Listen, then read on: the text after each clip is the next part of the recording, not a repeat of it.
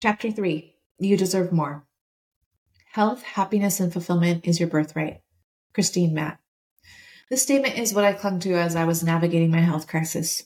Christine is one of my yoga teachers and a dear friend. She said these words to me at one of my lowest points and darkest moments when I learned the treatment I had been doing for eight months didn't work. I'm saying them to you now because you might be at a low point or in a dark moment right now, and that's why you're reading this book. Or you're feeling stagnant, demotivated, and just not excited about your work or the trajectory of your life, and you are wondering if this is as good as it gets. This is what I know to be true. You deserve more, more than a schedule that depletes and burns you out, more than a singular focus on work, more than work that stifles your creativity and takes you away from your life's purpose, more than a soul-crushing career or business, more than sacrificing relationships, health, and well-being in the name of getting enough done, more than one or two vacations a year where you finally get to relax and recharge, more than living for the weekend, especially as an entrepreneur, because the weekend doesn't really exist in your world. You may be saying, yes, yes, yes. If that's you and you are reading this book, you probably also have a lot of buts and reasons that seem legit and reasonable as to why you can't have the more that you deserve. I hear you. At one point or another on my journey over the past twelve years, I had them too. But I don't have time. Of all the buts I have heard over the years, this is the queen bee. We use lack of time as the reason for so many things that we want but can't have. This is where the psychology of time plays a pivotal role. Whether or not you decide you have enough time or you do not have enough time, that will become your reality. Think about the vacation effect. On the day before you leave for vacation, you probably notice how wildly productive you are. You think differently about your time and your to-do list. The lack of time is actually motivating, and you are in a deep focus, so you have the cognitive ability to get a lot done in a short amount of time, and you don't feel guilty about it. The social program Programming of working more means you are more dedicated, more successful, or a harder worker falls to the wayside. It's not relevant in your most productive hours. Our human nature is to expand or contract our work to the time we have available. This is known as Parkinson's law. Think back to your college days. You might have been assigned a paper that was due in six weeks. How long did you take to get that paper done? If you were like most people, it took you six weeks. But I'm willing to bet if you only had three weeks, you would have figured out a way to get it done in three weeks instead. It's counterintuitive, but believing that less time makes you more productive is the mindset of those who are wildly efficient with our time. This is why the psychology of time is one of the foundations of my ten-hour week method. When you get this, you can compress your work week by fifty percent or more. This is how I took a sixty-plus hour work week, compressed it into thirty hours, and still got the same amount done. Colleagues in my corporate job asked me if I was on speed because they couldn't understand how I got so much done in such a short amount of time. No speed, no speed, just a smart, efficient use of the psychology of time. To-do versus done is a mindset tool inside the ten-hour week method to help shift from not getting enough done to feeling accomplished and achieving more week after week. The idea is based on how we measure achievement. This matters because the experience of achievement or lack thereof you create today fuels your future experiences of achievement. Here's what it looks like. Diagram of the to-do and the done. Take control of time self-assessment. Answer the following question. How have you been measuring your achievements? With the to-do yardstick or the done yardstick? Your perception of your achievement is the fuel for your future achievements. It matters where you measure your progress from. The to-do measurement will keep you in the trap of overwhelm and lack of accomplishment and breed a Groundhog Day experience of not having enough time and never getting enough done. But it won't work for me. I know you've probably tried all the time management and productivity systems on the market, and nothing has quite worked for you the way you want it to. You don't actually work less, get more done, or feel more accomplished at the end of your day. You might even feel like you wasted time trying to create a schedule that you would never follow or that you had little hope of actually getting done because it didn't match your current capability. The planners, courses, and programs are collecting digital or literal dust on your shelves or inbox. There are two reasons why these don't work for most people. First, they only take into account clock time, which is the type of time we have the least amount of control over. It tells us where we are within our twenty-four hour daily cycle, but it doesn't put us in control of time. It's ridiculous to think that it would, because clock time measures where the Earth is at on its daily rotation about its axis. We have zero control over that. So clock time is just a tool to keep us on track with our twenty-four hour cycle. Second, they ignore the most powerful types of time, body time and mental time. These two types of time are one hundred percent under our control and have the im- biggest impact on how effective and efficient we are in our daily twenty-four hours. Body time tells you how to organize your twenty-four hours in the most efficient way, when to do the things. And mental time controls your experience of your time, whether you feel overwhelmed or calm and confident. That's why the ten-hour-a-week method is different. It combines the latest research on chronobiology, neuroscience, and psychology into a three-part framework that helps you transform your relationship with time through self-control. That's why the ten-hour-a-week method is personalized to your biology. It impacts your productivity, but also your ability to work as fast as you want. Take control of time self-assessment. Answer the following two questions. How many different time management approaches have you tried? Question number two. Did any of them take you as an individual human being with a unique biology into account? My guess is you gave her a number above one for question number one, and your answer to question number two is no. It's time to change that. Keep reading, because what you learn in this book is going to make any one of those time management approaches you have tried in the past work. You can choose your favorite or apply the one I will teach you in chapter eleven. They all work, but only when you layer them on top of the foundations of body time and mental time.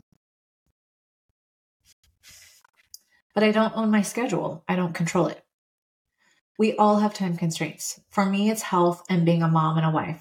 For you, it might look different. It might be a boss, a job, or clients. Ultimately, we have twenty-four hours each day. This is the reality of life, but this does not mean that you lack control of your time. Time constraints give us the opportunity to evaluate our values, because when you have less time available, you have to simplify, find creative solutions, and say no to what doesn't add value to your life. This is often very challenging because we are trained to seek conformity since childhood. So we don't tend to create out-of-the-box solutions to time constraints. Instead, we conform to the most common solution, working more. This is a slippery slope and often creates a snowball effect of overworking. Try this thought experiments. Experiment. Write down a time constraint you feel is keeping you from controlling your time and, or your schedule. Next, write down at least three ways you could innovate and creatively solve this problem. Here's an example. Shelly is a successful entrepreneur and single mom. She wants to scale back her work schedule to twenty hours a week from forty and only work while her kids are in school. Her time constraint is her kids' school schedule. Here are three ways she can accomplish this. Hire a V A to take control of twenty hours of weekly tasks. Use A I to set up systems to handle twenty hours of tasks. Change her schedule to leverage her productivity sweet spot to get twenty hours of weekly project work done in just ten hours. You are thirty percent more efficient in these sweet spots than in any other time slots of your day. Yes, Shelly is an entrepreneur, so she has more agency over her schedule. Even if you work for someone else, you can ask yourself these questions to come up with creative solutions to your time constraints. How much can I compress my work schedule if I take advantage of my daily productivity sweet spot and do deep, focused work? How can I create a win-win situation so that I get the schedule I want and the work my boss or manager expects me to do gets done? What is the most important result I create in my job? How could I achieve this within the schedule that would honor my unique biological rhythm? This is what is so amazing about time constraints. They make you more productive, but you have to know how to leverage them to your advantage. Most people see a time constraint as a dead end, when in fact, it's the road of opportunity. The possibilities for those solutions are endless, but without the right time mindset, it will be impossible to even consider that there is a solution. This is why mental time is one of the three core pillars of the ten-hour-a-week method. Without it, we are stuck in our current reality of feeling the effects of time constraints instead of flipping them on their heads and using them as a power play of productivity. Take control of time assessment. Answer the following question. Take a moment to think about your time constraints. Who thinks they own your time? Bosses, clients, kids. What other constraints do you have on your time? Maybe kids, family, health, pets? Pick one thing and think about what you can change to free yourself from some of the, your constraints or to create the same results in a compressed amount of time. The simplest answer is to slow down and batch your decisions about how you will use your time ahead of time. This is super counterintuitive because our natural inclination is to get to work when we feel a lot of pressure from a full to-do list on top of time constraints. We don't think we have time to waste making a plan or schedule in these situations, which for many of us is the everyday experience. Slowing down in this example is what speeds you up. For now, just being aware is enough. As you go through this book, you'll be able to see and remove the restrictions you currently experience. but I'm not good with my time. I'm not productive. Nobody is born with a productivity gene or lack thereof. Productivity is a skill. It's something we choose to build or not. But that's what's so cool about neuroplasticity as a human. We were designed to learn new skills. Neuroplasticity is simply the brain and body's ability to change through experience. This design is hardwired into us, which means we can learn at any age. Since you are a high-achieving entrepreneur, I know that you have done a lot of learning to make your business as successful as it is. There was a time when you didn't know how to write an email, run a podcast, webinar, or sales call, or even write copy for web pages. But now you do. You can learn anything you want. All you have to do is decide. Building the skill of productivity is no different, and it doesn't have to take a lot of time. The ten-hour week method was designed for high achievers like you with limited extra time. It provides the tools, resources, and knowledge for developing new skills based on your individual circadian rhythm. In fact, you don't even have to schedule extra time in your calendar for this program. All you have to do is pay attention to your body, your energy, and your natural rhythms of life. You're not adding something new here. You're tapping into your innate, your innate ability to flow. Time control self-assessment. Answer this question. Don't think about it. Just let your fingers come. Just let your first thought come to mind. When you really wanted to do something that you felt was important, did you find a way and time to do it? Yes or no? We're all good with time when it comes to doing the things we really want to do or are important enough to us. It's not that you're good or bad with time management or productivity. It's that your time is filled with stuff you perhaps don't really want to do. I'm not good with time is a great excuse for not getting stuff done. It's also a signal that maybe the stuff you aren't getting done is the stuff you shouldn't be doing anyway. Make a quick list of work or events in your life that you avoid by using the excuse, I'm just not productive. Now, ask yourself if you actually want to do these things at all. But I don't follow through. I never have. You might have given up on scheduling, time management, and productivity because in the past you spent an hour or more Monday morning creating a schedule only to throw it out before lunch. Who has time to waste on something that doesn't actually work? I get it. When you don't sync your schedule to your biological rhythm, you end up with a schedule that takes a lot of willpower and energy to follow through on. This is not what an ideal schedule is about. A schedule is just a collection of decisions about how you will use your time. You do this ahead of time so that you don't have to waste time and energy figuring out how to spend your time. A schedule batches these decisions for a day or an entire week into a quick fifteen minutes or less. It's a huge time saver. If you've done the work to figure out your daily biorhythm, you will easily know when to schedule your work and non-work tasks and projects because you will know when your brain and body are best primed to handle them, making it easier for you to get them done faster. But as every with everything else in human life, it's not a perfect system. There will be days or times every day where you just don't feel like doing that thing you plan to do. The ten-hour week method helps you handle these situations as well, the science-backed tool I call the follow-through method. This tool requires less than two minutes to use and keeps you on track with your schedule, even when you're feeling a lot of resistance and want to throw in the towel and following through. In addition, there is new research that has identified a part of the brain called the anterior mid-cingulate cortex, A M C C for short, that is responsible for our ability to do things we don't want to do. The super cool thing about this part of the brain is that, just like a muscle, we have the ability to make it grow or to let it atrophy. When you grow it, you better equip yourself to follow through on the things in your schedule that are challenging or that you just don't like to do. The ten-hour week method equips you with a schedule organized by your individual biorhythm and simple daily or weekly practices to grow your A M C C. You'll become a schedule-following genius. Time control self-assessment. Let's do a little thought experiments. Experiment. Choose something on your to-do list or schedule that you don't really like or want to do. Now consider how easy or challenging it would be for you to do it under the following two scenarios.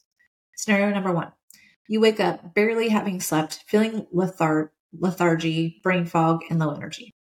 How hard would it be for you to do this task you don't like or don't want to do on a scale of one to ten? one equals no problem, where ten equals excruciatingly hard. Scenario number two, you wake up fully refreshed and energized, feeling enthusiastic and super focused on what's in the day ahead. Now, how hard would it be for you to do this task you don't like or don't want to do on a scale from one to ten, where one is equal to no problem and ten is equal to excruciatingly hard?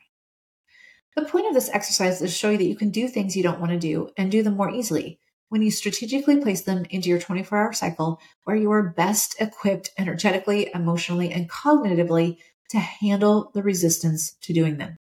This is precisely why matching your schedule to your biology is a game changer when it comes to using your time better. But I'm a procrastinator.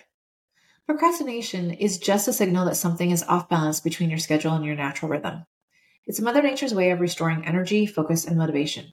If you have ever procrastinated something, you know that it works because of the time pressure it creates.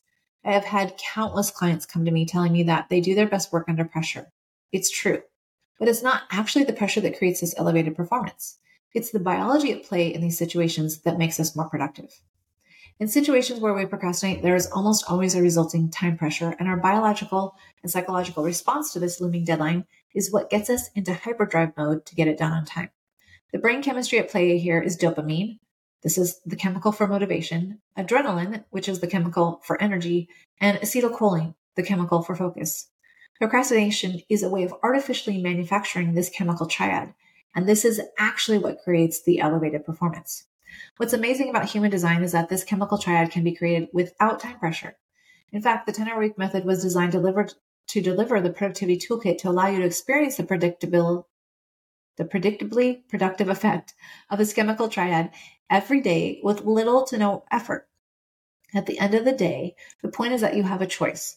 You can keep procrastinating. There's actually nothing wrong with it unless you don't like the experience of time pressure and would rather get things done ahead of schedule or on time.